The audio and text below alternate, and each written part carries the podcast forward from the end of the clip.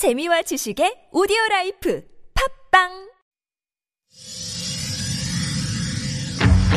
Yo, 951. 이 구역은 내가 주인. Hurricane Radio.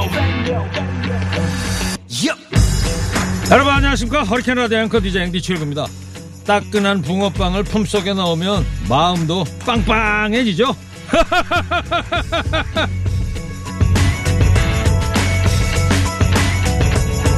현금 잘 안 갖고 다니는 요즘이지만 겨울에는 3천원 정도는 주머니 속에 넣고 다녀야죠 길 가다 어디선가 반가운 냄새가 풍겨오면 주저없이 주머니 열어야 합니다 그렇게 붕어빵 한 봉지를 사서 품 안에 넣고 있으면 찬바람 쌩쌩 도는 겨울 거리도 참 따뜻해집니다.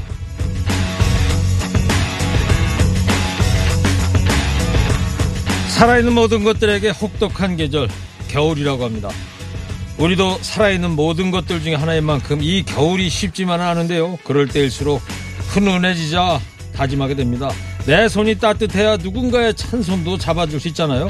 내 마음이 품속 붕어빵처럼 뜨끈해야 시린 겨울 누군가의 마음도 데워줄 수 있습니다.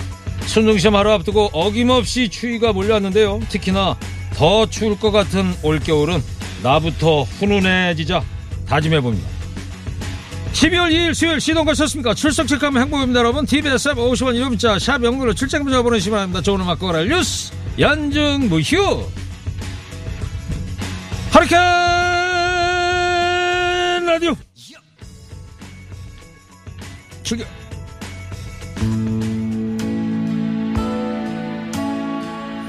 선거건들 김경래 PD의 첫 곡입니다. 마음 따뜻해지는 손난로 같은 노래 한 곡입니다. 엠머의 You Need Me. I cried a tear. You wiped it dry. I was confused. 네, 내일 수능 앞두고 또 추위가 찾아왔는데요. 엠머레이의 You Need Me 따뜻한 음성이죠. 엄마나 큰 누나 목소리 같은 우리 모두에게 위로를 주는 그런 목소리입니다. 출첵 문자 보내주고 계십니다. 슬기롭게 극복님께서 따뜻한 커피가 필요합니다. 예. 아무 토달지 않고 김경래 PD가 보내드리겠답니다. 새싹 문자 4805님 1구형님 오늘 목소리에 힘이 더 들어가네요. 좋아요. 좋다고 해주시니까 저도 힘이 납니다. 역시 커피 한 잔 보낸답니다. 또 다른 분입니다. 내 손이 따뜻해야 찬 손을 잡아줄 수 있다. 좋네요. 마음을 따뜻하게 데워 놓아야겠습니다. 품으로 달려드는 아이들도 품고 동료도 품고 1구시 오프닝 들으니까 오늘 아침 제가 동료에게 좀 예민하게 굴었던 게 후회가 되네요. 반성하는 문자 보냈는데 답이 없어요. 내 문자 읽기도 싫은지 방송을 혹시 들으면 미안하다 얘기해주고 싶네요. 좋은 사람 되기 힘드네요. 반성하신 기념으로 이분께도 따뜻한 커피 한 잔 보내드린답니다. 잘하셨어요. 예. 서울시내 교통 상황입니다. 박선영 리포터 전해주세요. 8137님께서 내일 둘째가 수능 봅니다. 벌써부터 떨리네요. 좋아하는 참치김밥과 불고기 싸주려고요. 불고기 재고 있어요. 이 불고기를 먹고 큰애처럼 수능 잘 보기를 기도합니다.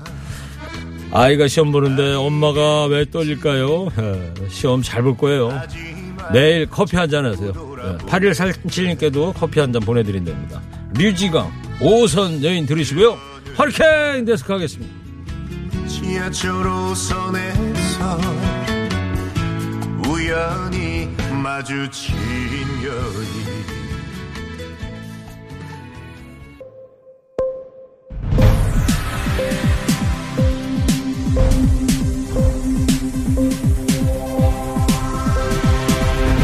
허리케인 데스크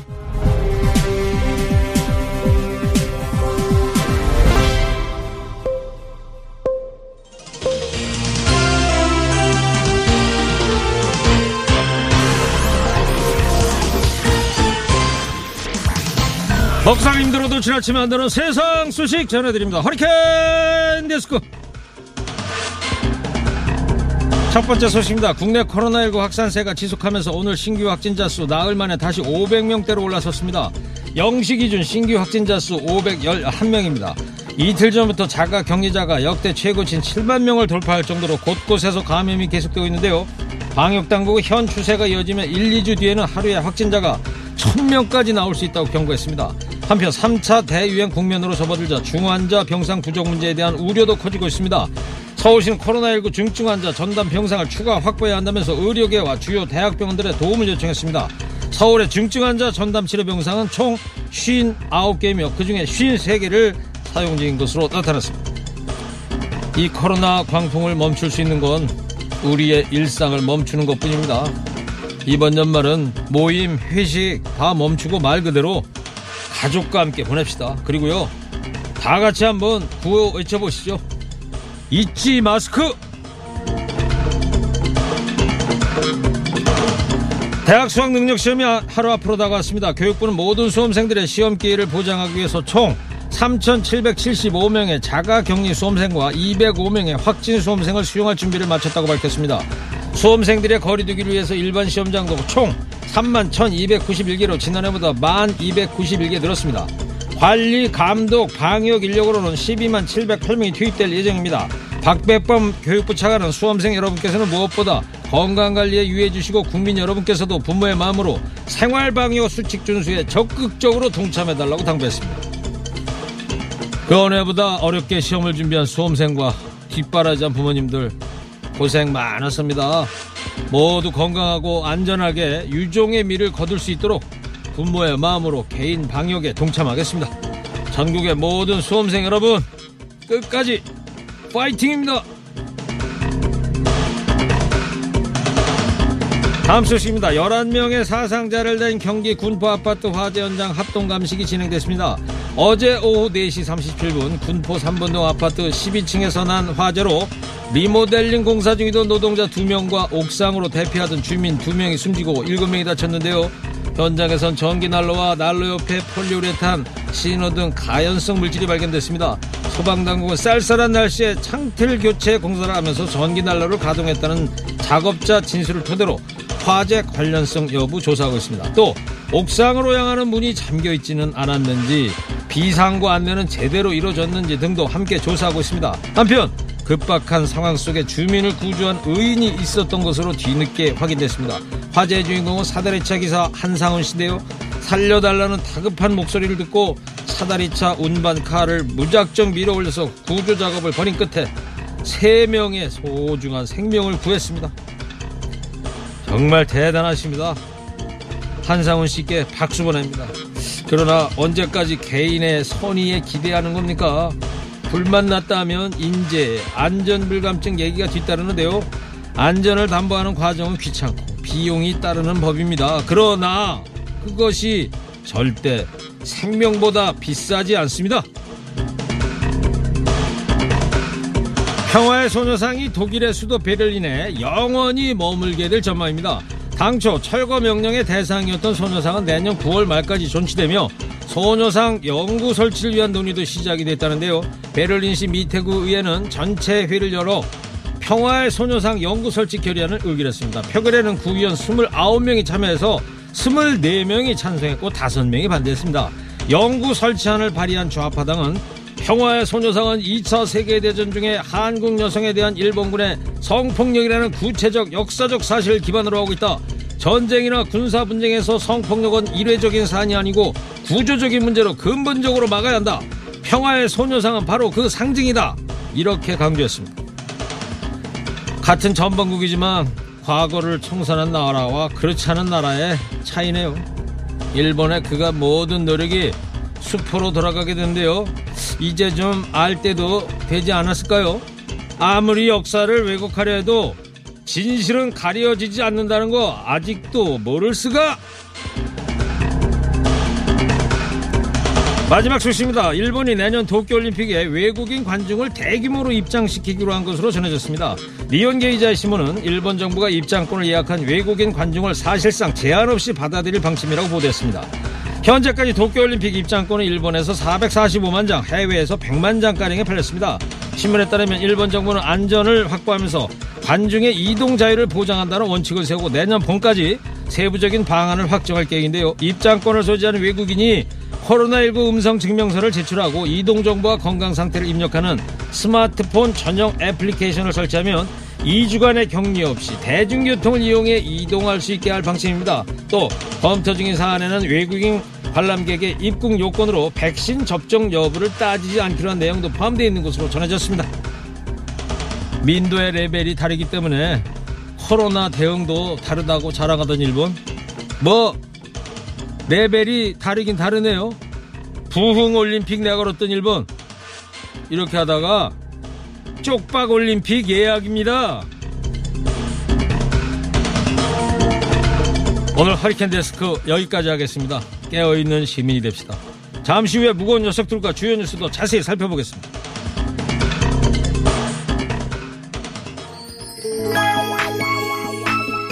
시리공사님께서 택시 운전 1년 하면서요 손님 한 분 모실 때마다 100원씩 모아서 총 102만 8,300원 먹고 살기 힘들어도 따뜻한 사회가 되길 바라는 마음에서 사회복지 공동모금회 11월 30일 날 주고 왔습니다. 허리케인 데스크가 제일 좋아합니다. 와, 7203님 대박입니다. 존경합니다. 강현입니다. 왔다야.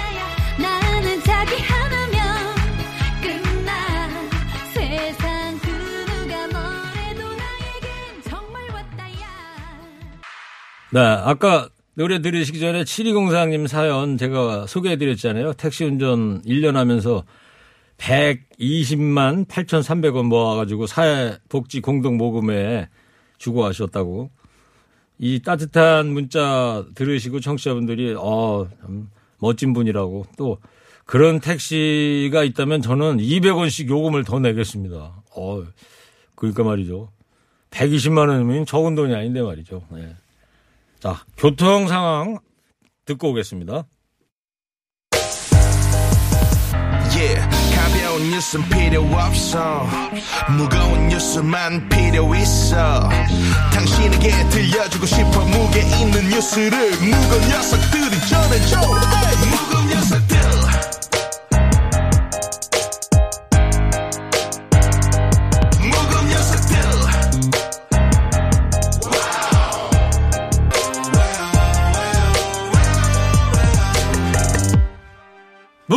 녀석들, 가벼운 뉴스는 가라! 무게 있는 뉴스만 골라서 전해드립니다. 무거운! 녀석들! 무게 있는 뉴스 전해줄 무거운 녀석 두 분 나왔습니다. 뚱커벨 인사이트 K 배종찬 소장입니다. 안녕하십니까. 시사계 선덕여왕 박연미 기자 나왔습니다. 안녕하십니까. 어디 가지 마시고 함께 하시죠. 네. 네, 갈 데도 없습니다. 사실. 오늘 저 1000명 유튜브 돌파해야 되는데 674명으로 간결하게 지금 출발하고 있습니다. 예. 네. 한 말씀 해주세요, 박연미 기자님. 네, 이럴 땐 무거워도 괜찮잖아요. 간결. 네. 좋습니다. 요 문자 한 분만 소개해드리고 0510님께서 5년간 저한테 영어 배운 혜림양 내일 영어 1등급 응원 멘트부터 갑니다. 영어 선생님이시군요. 응원 멘트를 영어로 해야 되겠네? 뭐 잉글리시면 우리 소장님이 또 맡아주시잖아요. 해보세요. 꼴락. 꼴락. 꼴라라고요? 꼴라? 꼴라? 굿럭. 꼴라. 자, 그럴 그때 방송만 잘 듣고 계시면 금세 맞힐 수 있는 무게 있는 퀴즈 드립니다. 커피 쿠폰도 준비되어 있고요. 법무부가 오늘 열기로 했던 윤석열 검찰총장 징계위원회를 4일로 미룬 거죠? 네, 이틀 미뤘습니다. 충분한 절차적 권리와 방어권 보장을 위해서 윤석열 검찰총장이 요청을 받아들였다 이렇게 설명했는데요. 기록 복사와 징계위원 명단 등을 요구하면서 윤석열 검찰총장 측이 징계위를 좀 늦춰달라고 요청을 했거든요. 여기에 일부를 수용했다 이런 설명이 나왔습니다. 그리고 징계위원장 역할을 해야 하는 법무부 차관이 또 그만두겠다. 이 사의를 밝힌 것도 요인이 됐다고 그러던데 사표를 낸 배경 뭐 알려진 게 뭐가 있나요? 고기영 법무부 차관인데 사의를 표명을 했습니다. 어, 월요일 이미 이제 사의를 표했고 그리고 바로 어제였습니다. 사의를 이제 제출을 한 걸로 사표를 제출한 것으로 알려지고 있는데 그만큼 좀 징계위원회가 상당히 부담이 됐던 것 아닌가. 왜냐하면 추미애 법무부 장관이 징계위원장입니다. 그런데 이제 기존 오늘 열리기로 예정됐던 징계위원회가 이제 금요일로 연계됐는데 그렇게 되면은 추미애 장관이 이제 징계위원회 당사자이기 때문에 법무부 차관이 위원장 역할을 대신해야 되는 상황이거든요. 네. 그렇다 그러면 고기영 법무부 장관의 상당한 부담이 가중될 수밖에 없는 상황인데 그러다 보니까 이 부담을 이기지 못하고 사퇴를 한 것이 아니냐 이런 분석이 나오고 있는데 이 고차관은 추 장관과 윤 총장의 대립 사태에 책임을 통감한다면서 어, 사의를 표명을 했습니다. 그간 이 고 차관은 윤 징계위에는 반대한 것으로 알려지는데 추미애 법무부 장관이 뭐 전격적으로 지금 또 차관을 임명했습니다. 아, 임명했어요? 네네 임명 어? 지명을 했는데 그래요? 네 저 들어올 때까지 몰랐었는데 못 봤는데. 네, 최신 소식입니다. 어, 법무부 차관으로 이용구 어, 전 법무부 법무실장을 임명을 했습니다. 네. 서울 대원고등학교와 서울대 법학과를 나왔고요. 법무법인 LKB 파트너스 변호사 강주지법 부장판사를 역임한 것으로 알려집니다. 네. 어, 지금 문재인 대통령이 에, 법무부 신임 차관에 이용구 변호사를 내정했다. 예. 네. 예, 속보가 계속 들어오고 있습니다. 예. 자, 이제 그러니까 뭐 모레 열리는 4일 예정된 거 이제 연기는 됐습니다만 어, 차질 없이 열리겠네요. 징계위원회가. 네, 징계위원회 열릴 예정이고요. 예. 어, 좀 발빠른 속보, 인사 속보를 전해주, 전해드렸으니까 사탕을 좀 주셔야 되는 거예요. 사탕이요? 네. 출출해. 출출해가지고. 아, 혹시 제 것도. 있으면 네. 답을 해서 같이 주세요. 사탕을 주시는데 네. 태클을 걸지 마. 자, 네. 간결하게 하세요. 알겠습니다. 네. 체리 사탕. 예. 네, 감사합니다. 네. 자, 박연미 기자님. 네. 어제 몇 시간 먼저 나온 그 법무부 감찰위의 결론이 결국 법원의 윤 총장 직무 복귀 결정에 영향을 준 것으로 보이는데 어떤 부분을 지적을 한 거예요? 감찰위가? 네, 일단 절차 얘기입니다. 증거와 절차가 충분치 않다 이런 얘기인데 어제 오후 2시 무렵에 법무부 감찰위가 윤 총장에 대한 징계 청구와 직무 배제가 부적절하다고 결론을 냈습니다. 앞서 3시간이 넘는 경론이 있었는데 윤 총장에 대한 징계 청구와 직무 배제 명령 또 수사 의뢰 등 법무부의 조치가 부적정하다 이렇게 만장일치로 결론을 내렸는데 이건 이제 그 심사한 대상에 대한 적정성 자체를 논했다기보다는 절차가 착착 이루어졌느냐. 그러니까 감찰하고 감찰한 다음에 수사하고 그 결과를 바탕으로 뭐 사법 처리 가능성을 언급하고 요 절차가 안 지켜졌다는 얘기거든요. 네. 윤 총장에게 소명 기회가 제대로 주어지지 않은 등 감찰 절차에 문제가 있었다 이렇게 지적을 하고 있는데 지금 서울중앙지검도 굉장히 들끓고 있는 모양이에요. 오늘 나온 속보를 보면 이성윤 중앙지검장이 그 퇴직 과정을 알아봤다. 또 김욱준 1차장, 최성필 2차장이 사의를 표명했다 이런 얘기가 나오고 있어서 네. 굉장히 혼란스러운 상황입니다. 그래요. 예. 하여튼 이제 절차적인 부분에 대해서 이제 판단을 했다는 거고 법무부가 처음에 그 제출했던 여섯 가지 혐의에 대한 판단한 건 아닌 거죠. 그러니까 그렇죠. 절차에 대한 문제다. 법원의 결론이 이제 서울행정법원의 법원이 결론이 이제 몇 시간 뒤에 나온 거죠. 감찰이 끝나고 나서. 그렇습니다. 어제 감찰위원회의 의결이 발표되고 난 몇 시간 뒤에 오후 4시 반쯤입니다. 윤 총장이 낸 직무정지 효력 집행정지 가처분 신청을 인용했습니다. 받아들인 거죠. 그러니까 윤 총장은 직무 복귀를 했는데 서울행정지방법원의 이 직무정지가 어, 서울행정법원의 입장은 이랬습니다. 직무정지가 지속되면 사실상 해임하는 것과 같은 결과로 이는 총장 임기제를 정한 법령의 취지를 몰각하는 것이다.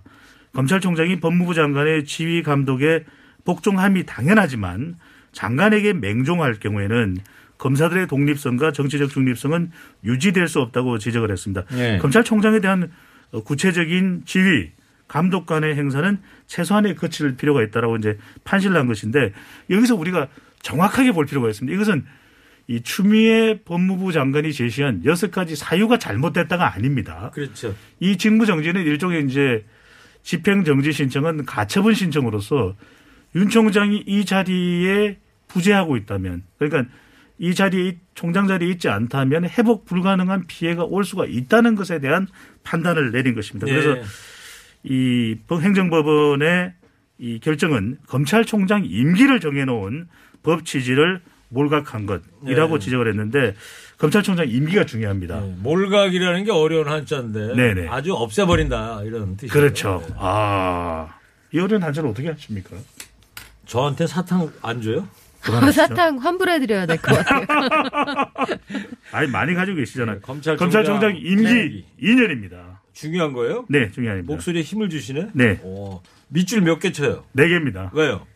집행위원회가 4일. 오, 어. 그래요? 네. 아. 검찰총장 임기 2년이다. 이게 네, 중요하다. 중요합니다. 알겠어요. 자, 지금 유튜브로 798명 들어와 계십니다. 아, 1000명 가능합니다. 네. 박연명 기자 좀 화이팅 좀 해주시고.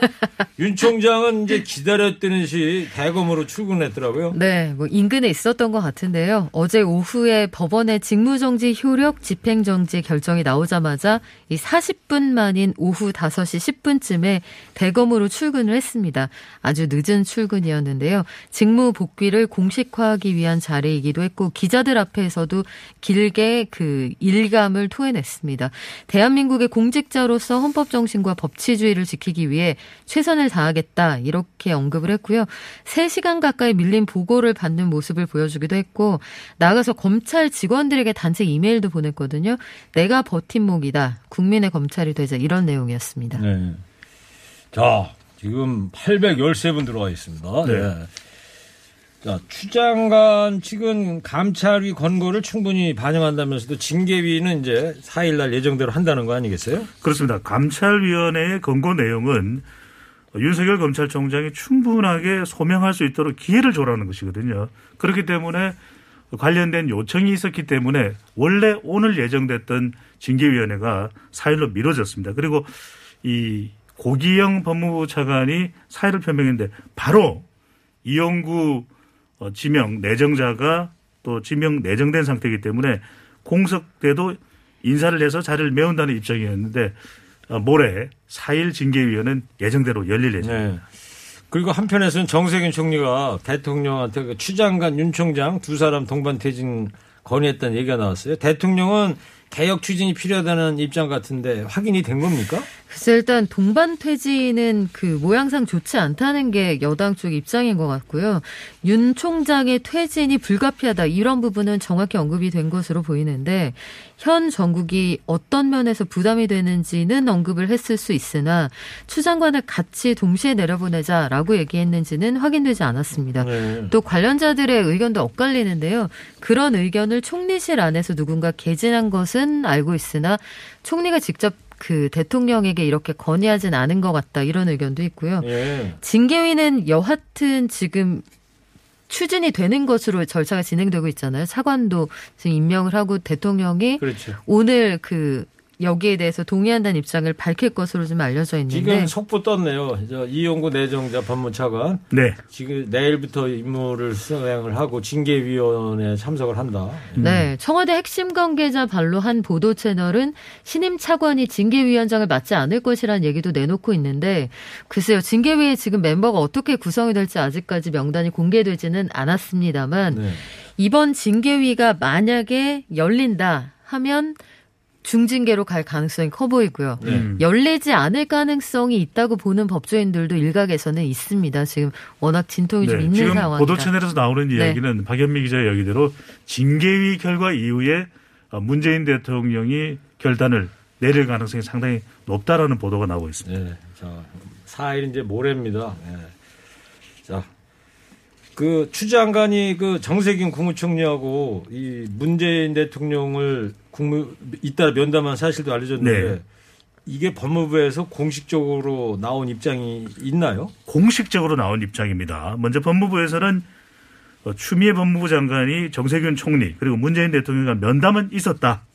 자, 그 다음에는 면담은 했다. 예, 그렇지만 사태 관련 논의는 없었다. 아니, 그럼 만나서 무슨 이야기를 나누느냐 했더니 현 상황을 보고했을 뿐이다.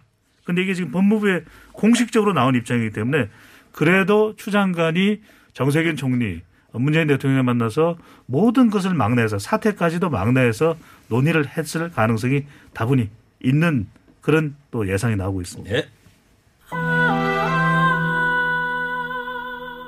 뭐 정치권도 이 문제로 완전히 갈라져 있는데 야당은 총공세를 펴는 분위기예요. 네, 일단 그 법원의 결정이 나온 직후에 국민의힘에서는 긴급 기자회견이 있었거든요. 주호영 원내대표가 법과 양심에 따른 당연한 결정이다.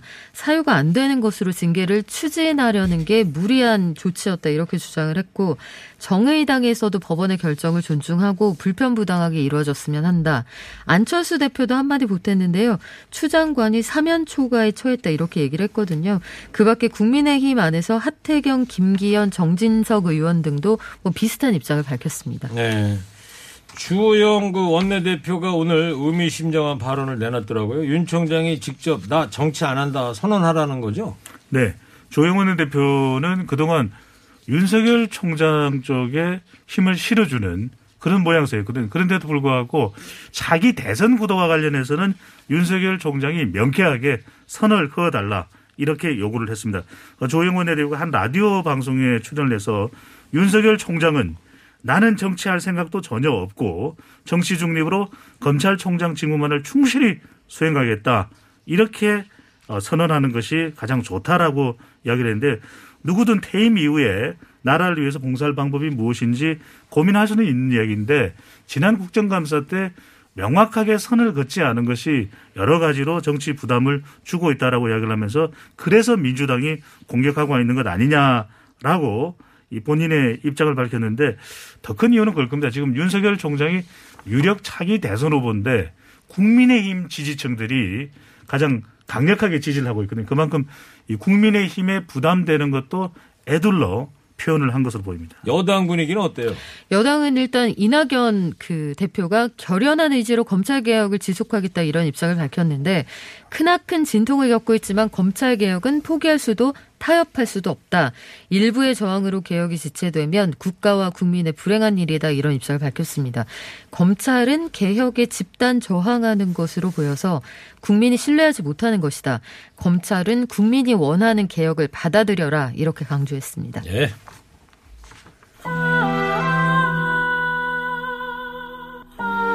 허케 라디오 앵커 DJ 최일구 인사이트 K 뚱커벨 배종찬 소장 시사계 선덕여왕 박연미 기자 함께하고 있습니다. 자 코로나19 얘기 해볼게요. 오늘 다시 500명대로 확진자가 늘었어요. 늘었습니다. 국내 감염자가 400명대이기는 하지만 해외 유입과 포함하면은 지금 500명을 넘어섰는데 또 400명대로 조금 줄어드는가 했더니 다시 500명대로 늘었습니다.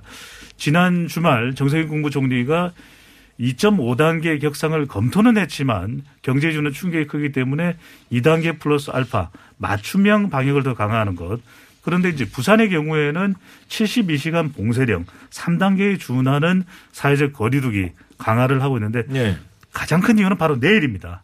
내일 대학 수학 능력 시험이 있는 날이기 때문에 수험생들이 모두 시험을 치르고 나오는 그 이후에도 방역 확산에 대해서 상당히 지금 감염 확산에 대해서 우려를 하고 있는 상황이거든요. 내가 수험생이다라는 마음으로 지금 확진자가 늘어나고 있는 상황이기 때문에 각별히 방역에 더 신경을 쓰셔야겠는데 제가 이 주변에 아는 정신의학 전문가에게 여쭤봤더니 병원에 계십니다. 그런데 내일 수험생들이 많이 긴장할 수밖에 없기 때문에 최대한 좀 부담을 주지 마라 수험생들에게 음. 그리고 최선을 다해라라고 하는 이야기조차도 부담이 된다고 합니다. 그럼 아무 말- 소리도 하지 말아야 네.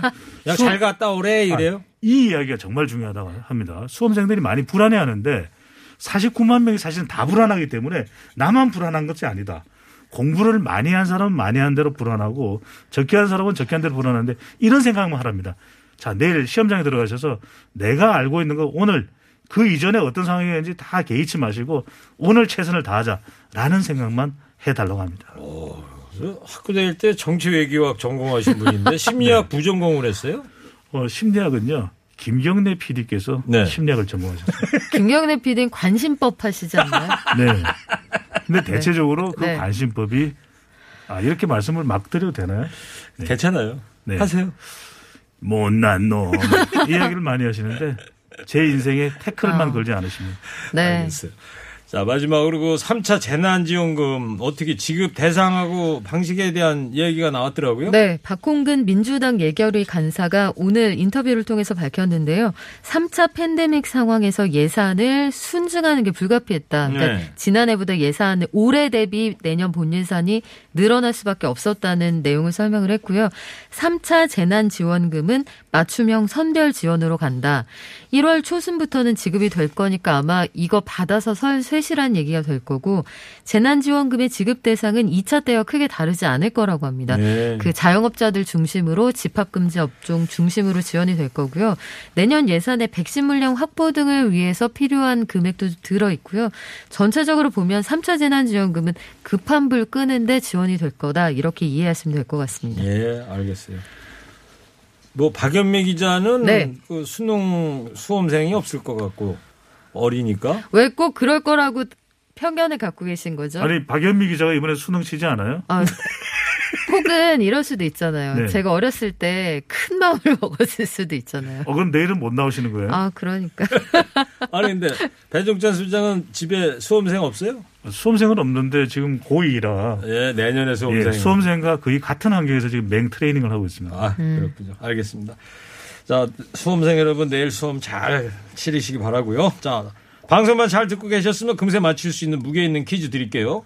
법원이 추미애 장관의 윤 총장 직무정지가 검찰총장 임기를 정해놓은 법 취지를 몰각한 것이다. 이렇게 지적을 했습니다. 검찰총장의 임기가 몇 년일까요? 뚱커벨 힌트 주세요. 아 미스 코리아 박연미 선덕여왕 이 검찰총장 네. 임기가 1년이면 좀 아쉽죠? 아, 묻- 짧죠? 묻고 더블로 가죠. 자, 네. 묻고 더블로 네. 갑니다. 검찰총장의 임기입니다. TBS 앱 50원 유료 문자 샵 연고일로 정답 보내주세요. 선물 준비되어 있습니다. 마음까지 편안한 소파 G2 가구에서 커피 기프트콘 한도 화장품에서 스펠라 여성용 화장품 세트를 derma cosmetic 클라랩에서 멀티 시카 크림과 클렌징 폼을 전국 자동차 정비업체 판매 원바이오 케미칼에서 큐마크 품질 인증 온실가스 매연 감소제를 파크론에서 우리 가족 건강 지켜주는 washable 온수매트를 네, 글로벌 비즈니스 전문가를 양성하는 숭실 사이버대학교 경영학과와 연예예술경영학과에서 커피 쿠폰을 이거는 이렇게 마셔볼까요? 커피 아닌가요? 자, 자연과 과학이 만난 화장품 뷰인스에서 미세먼지까지 제거되는 이중 세안제 all-in-one cleanser를 프리미엄 반찬 카페 찬상에서 신선한 재료로 만든 정성 가득 반찬 세트를 드립니다. 예, 협찬 멘트 어. 읽으시면서 또 야, 네. 이런 왜 음향 효과까지 내주시는 콜드브루도 있잖아요. 어, 연예인이세요. 네. 좀 자제해 주시고요. 제 모든 일에 최선을 다하고 있습니다. 강결 지금까지 오늘 무게 있는 뉴스들 무거운 녀석들이 전해드렸습니다. 인사이트계 배종찬 소장 시사계 선동영 박연미 기자였습니다. 두 분 감사합니다. 무거운 녀석들 한 청취자께서 박연미 기자 미스 코리아 팩트입니까? 아닙니다. 팩트 폭행입니다. 최지우 자, 박상민입니다. 허리케인 tonight. 허리케인 라디오 주제곡인가? 아, 아니래. 원래 있던 노래. 안동역에서 틀어주세요.